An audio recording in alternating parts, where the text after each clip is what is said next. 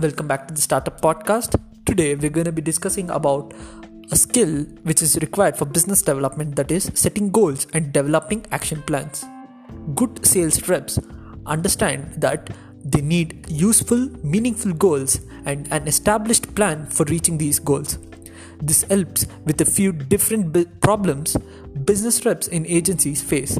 An established plan helps with clarity surrounding the person's role, responsibilities, and priorities. Without this, the rest of the team won't buy into or support a sales plan.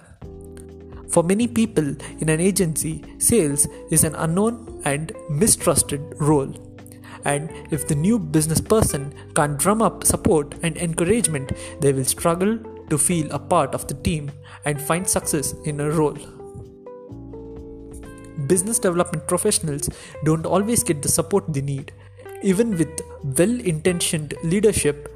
So, the ideal business development professional has to drive the ship regardless of what materials they have without waiting or making excuses.